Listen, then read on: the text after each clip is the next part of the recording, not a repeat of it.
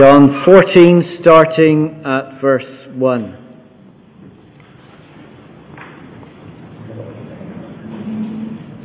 Do not let your hearts be troubled. You believe in God, believe also in me. My Father's house has many rooms. If that were not so, would I have told you that I am going there to prepare a place for you? And if I go and prepare a place for you, I will come back and take you to be with me, that you also may be where I am. You know the way to the place where I am going. But Thomas said to him, Lord, we don't know where you are going, so how can we know the way? Jesus answered, I am the way and the truth and the life. No one comes to the Father except through me. If you really know me, you will know my Father as well. From now on, you do know him and have seen him. Philip said, Lord, show us the Father, and that will be enough for us. Jesus answered, Don't you know me, Philip, even after I have been among you for such a long time? Anyone who has seen me has seen the Father. How can you say, Show us the Father? Don't you believe that I am in the Father and that the Father is in me? The words I say to you, I do not speak on my own authority. Rather, it is the Father living in me who is doing his work. Believe me when I say that I am in the Father and the Father is in me, or at least believe in the evidence of the words themselves. Very truly I tell you, Whoever believes in me will do the works I have been doing, and they will do even greater things than these, because I am going to the Father. And I will do whatever you ask in my name, so that the Father may be glorified in the Son. You may ask me for anything in my name, and I will do it. Thanks, Martin. Welcome. Thank you for coming and being with us today. Thank you.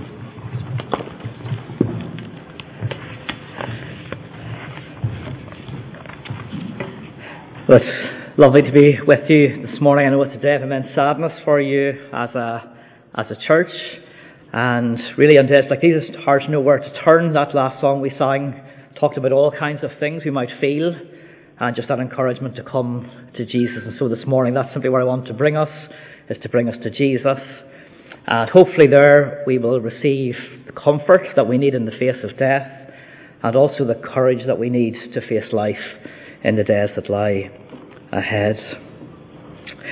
I don't know if any of you did your leaving certificate this summer or even in recent summers. Even if it was in far off summers, you may still remember having to read a play for your English paper.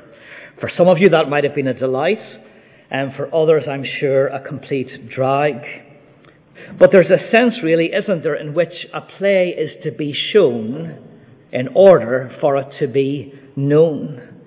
There's something different about seeing it acted out the way the writer meant it to be displayed. There's something different, a different kind of knowing the play by the actor showing the play.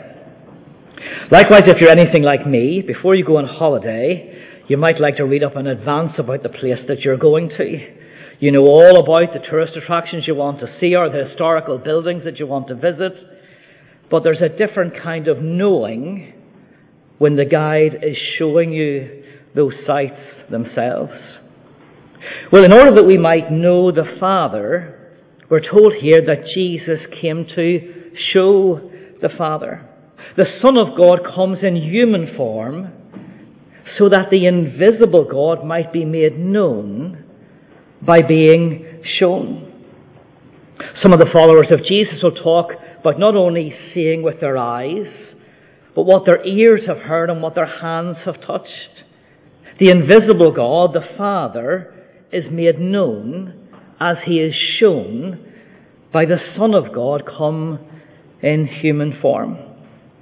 In this passage, Jesus says to Thomas in verse 7 If you really knew me, you would know my Father as well. From now on, you do know him and have seen him. You see, the incredible truth is that we know the Father by knowing Jesus. Now, there's a complexity to this relationship between the Father and the Son, which is so hard for us to understand. We struggle to grasp it. In human relationships, you might say things like these You are just like your Father. I think that's usually said in a negative uh, tone. You're just like your Father. Or you might say, She is the spit of her mother. Now, we mean one of two things. We might be talking about a physical likeness. The daughter looks so much like her mother that there's no mistaking what family she belongs to. Or we may be talking about characteristics. We see the son's sense of humour, and we know exactly where it comes from. It's as though the father is speaking. But in no sense would you ever say, if you know the son, you know the father. Or if you know the daughter, you know the mother as well.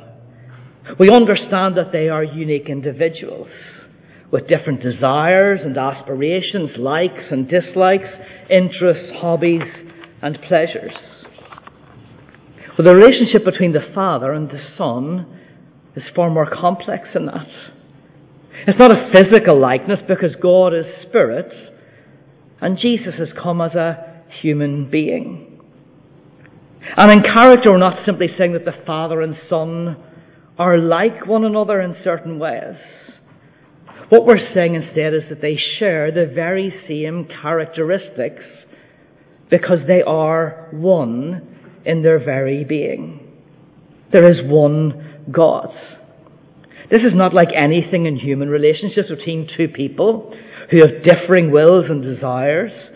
Rather, what the Father wills, the Son wills. What the Father loves, the Son loves. Though they're different persons, they're one God so Jesus can say in verse 11, I am in the Father, and the Father is in me. Now, as complicated as that is, and if it is too complicated for you to grasp, I'm going to put it in simple terms because it's also wonderfully simple. We know the Father by knowing the Son. We know the Father by knowing Jesus. It's as simple as that. Jesus' disciples want to know God the Father, and Jesus' message is wonderfully simple, so simple they're struggling to grasp it in verse 7. If you really knew me, you would know my Father as well. From now on, you do know him and have seen him. Well, how can that be? It's because we know the Father by knowing Jesus. And according to Jesus, there is room in the Father's house for all who trust the Son. Verse 2 In my Father's house are many rooms. If it were not so, I would have told you. Maybe you've had the experience in your house that your teenage son or daughter tells you that they've been invited to stay over at their friend's house, and your first question is, Do their parents know? Is this an invitation from the friend, or is this an invitation that comes from the parent? After all, it is their house. But remember that the Son, Jesus, and the Father are one. What the Father loves, the Son loves. What the Father wills, the Son wills. So there is room in the Father's house in heaven for all who trust in the Son. And these rooms in the Father's house are made ready by Jesus.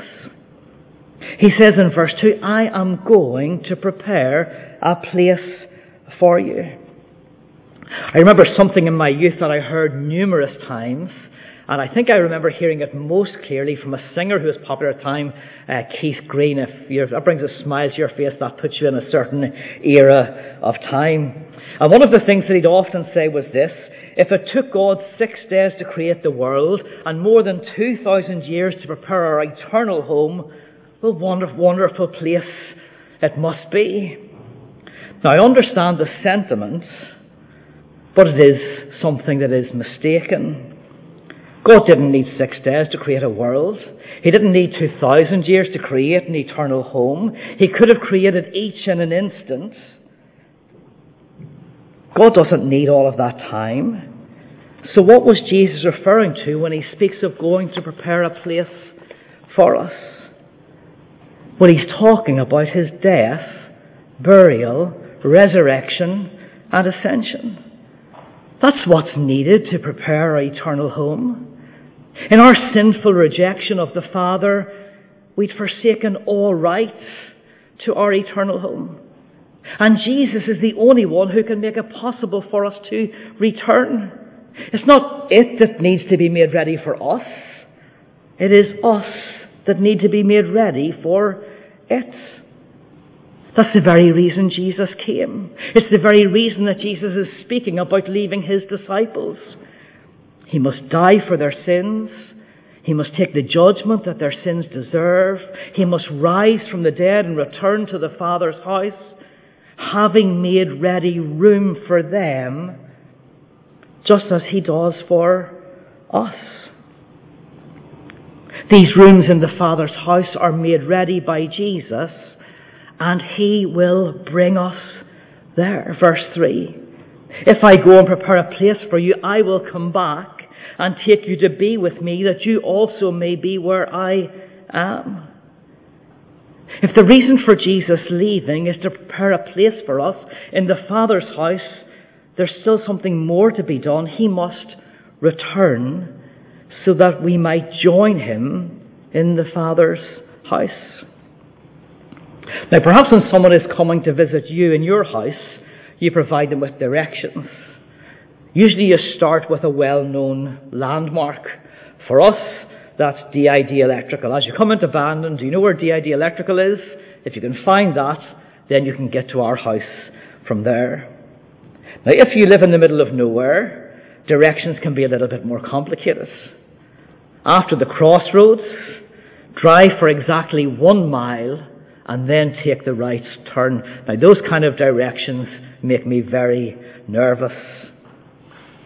What helps is this when a friend says, I'm going, I know the way, I'll pick you up at 7:30 and you can come with me.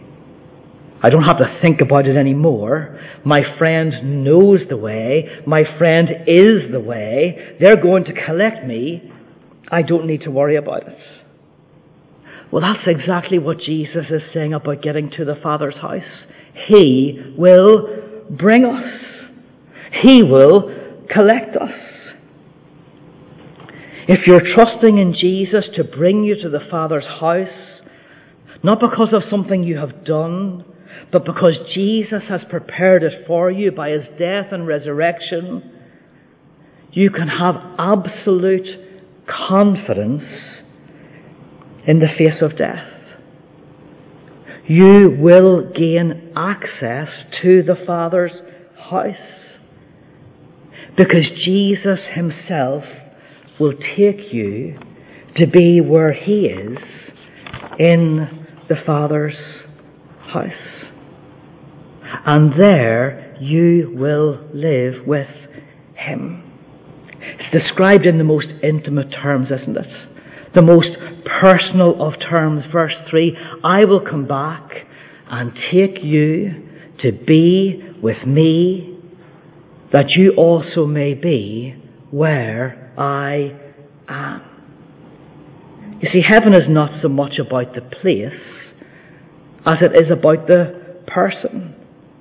It's about being with Jesus, the loved one who loved us so much that he would give his very life in our place, the one who has made ready for us room in the Father's house, the one who will come and bring us to be with him where he is. What a comfort that brings to a church and to a family at a time like this when experiencing the loss of someone who is loved by so many. To know that there is, for Joy, room in the Father's house made ready by Jesus, who has brought her there to be with him. For Jesus' first disciples struggling with the fact that Jesus is about to leave them, this is what would bring them comfort. Though Jesus is leaving, he is going to make ready room for them in the Father's house. Why?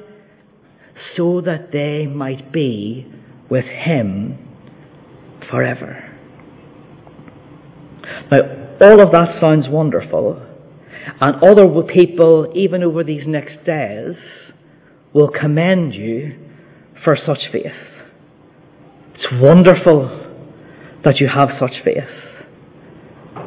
But now we get to the offensive part. Because Jesus says in verse 6, I am the way and the truth and the life.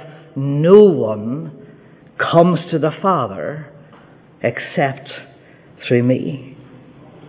We can know the Father by knowing Jesus and only Jesus. You see, it might be acceptable for other people if we say, I know God by knowing Jesus. That would be acceptable to people as long as we're not telling them that for them to know God, they also must know Jesus. Have their own way of relating to God. It's great to have your way, but I'll find my own way. That's why the words of Jesus bring not only comfort, but offense. Jesus is not leaving room for any other way. We know the Father by knowing Jesus and only Jesus. No one comes to the Father except through me. Perhaps there's some here today who've heard much about Jesus, even like much of the things that Jesus has to say, but don't yet trust Him to rely on Him and only Him to bring you to the Father's house. But there is no other way, and so long as you don't trust Jesus, there is no room for you in the Father's house. You must turn to Him, ask for forgiveness, and trust Him that He does it all by His death and resurrection. That He and He alone can bring you to the Father's house. Now, Jesus speaks in this passage not only of knowing the Father, but of showing the Father. It's Philip who makes the request in verse 8 Lord, show us the Father, and that will be enough for us. Now, Philip's question comes in response to what Jesus has just said. Remember verse 7 If you really knew me, you would know my Father as well. From now on, you do know him and have seen him. Now, Philip has to ask, Show us the Father. He has yet to grasp in whose company he has spent the last few years. Because the very reason that Jesus came was that he might show the Father. He shows the Father by speaking the Father's words, verse 10. The words I say to you are not just my own. Jesus isn't just a religious teacher who's outlining his own particular philosophy about life and about God. No, Jesus speaks the Father's words. Remember that Jesus not only calls himself the way, but the truth. Once again, we live in a society that doesn't want to accept the idea of absolute truth. We live in a world that wants everyone to be able to define their own truth, whatever works for them, but Jesus doesn't allow any wiggle room here either. He is the truth. He speaks the truth because he speaks the Father's words. Jesus shows the Father by doing the Father's work. Look again at verse 10. The words I say to you are not just my own, rather it is the Father living in me who is doing his work. Now notice here that there's hardly any distinction at all between words and works. I'm not only talking about the English spelling of the, the words. In fact, I think they're so close that if I was listening carefully enough, I think at one point Johnny said words where the word was works when he was reading the passage. Jesus barely distinguishes between the two. In other words, doing the Father's works is to speak the Father's words. We tend to think, don't we, that the miracles of Jesus are the works of Jesus, the works that the Father sent him to do. But the purpose of miracles was always to authenticate the words. Back in John chapter 10, Jesus challenges unbelievers to at least accept the reality of his miracles if they will not accept his words. Now, here in verse 11, he has to say the very same thing to his followers. At least believe on the evidence of the miracles themselves. Jesus does the Father's work by speaking the Father's words. And Jesus shows the Father by seeking the Father's glory, verse 11. Jesus promises to answer the prayers of his followers so that the Son may bring glory to the Father. You see, Jesus shows the Father, speaking the Father's words, doing the Father's work, seeking the Father's glory, as do we. That's the incredible truth contained in the very last verses that we read this morning. Look at verse 12. I tell you the truth, anyone who has faith in me will do what I have been doing. Well, what has Jesus been doing? He has been speaking the Father's words. He has been doing the Father's work. He has been seeking the Father's glory. And when we trust in Jesus, we do those very same things. But Jesus says even more than that, things that I think we get confused about at times in verse 12. I tell you the truth, anyone who has faith in me will do what I have been doing. He will do even greater things than these because I'm going to my Father. Sam Allberry helpfully writes, Jesus can't be saying that we will somehow outperform him or have a more powerful or miraculous ministry than him. Not even the miracles of the apostles recorded in the book of Acts top what Jesus did. But if it is through Jesus' words that the Father is working, then our greater works is not about us doing flashier miracles, but about multiplying His message. The more His words are shared, the greater is the work done by the Father, in his earthly ministry, Jesus could only be in one place at a time. Now, through his disciples, millions of mouths can be speaking his words all over the world at one time. How are we to do that? How are we to speak the Father's words as we do the Father's work and seek the Father's glory? Well, quite simply by the Spirit and prayer. Now, the Holy Spirit isn't mentioned here explicitly in this passage. He will be in the uh, verses that follow. But in verse 12, when Jesus speaks about his followers doing greater works, the reason he gives is this because I am going to the Father. If you read on a little bit later, you'll see the reason he's going to the Father is that he might send his Holy Spirit. These even greater things will be done because the Holy Spirit will come who will multiply the message of Jesus as it goes forth from his people. By the Spirit and prayer. Because Jesus says he will do whatever we ask in his name. Now again, that can be a confusing thing, can't it?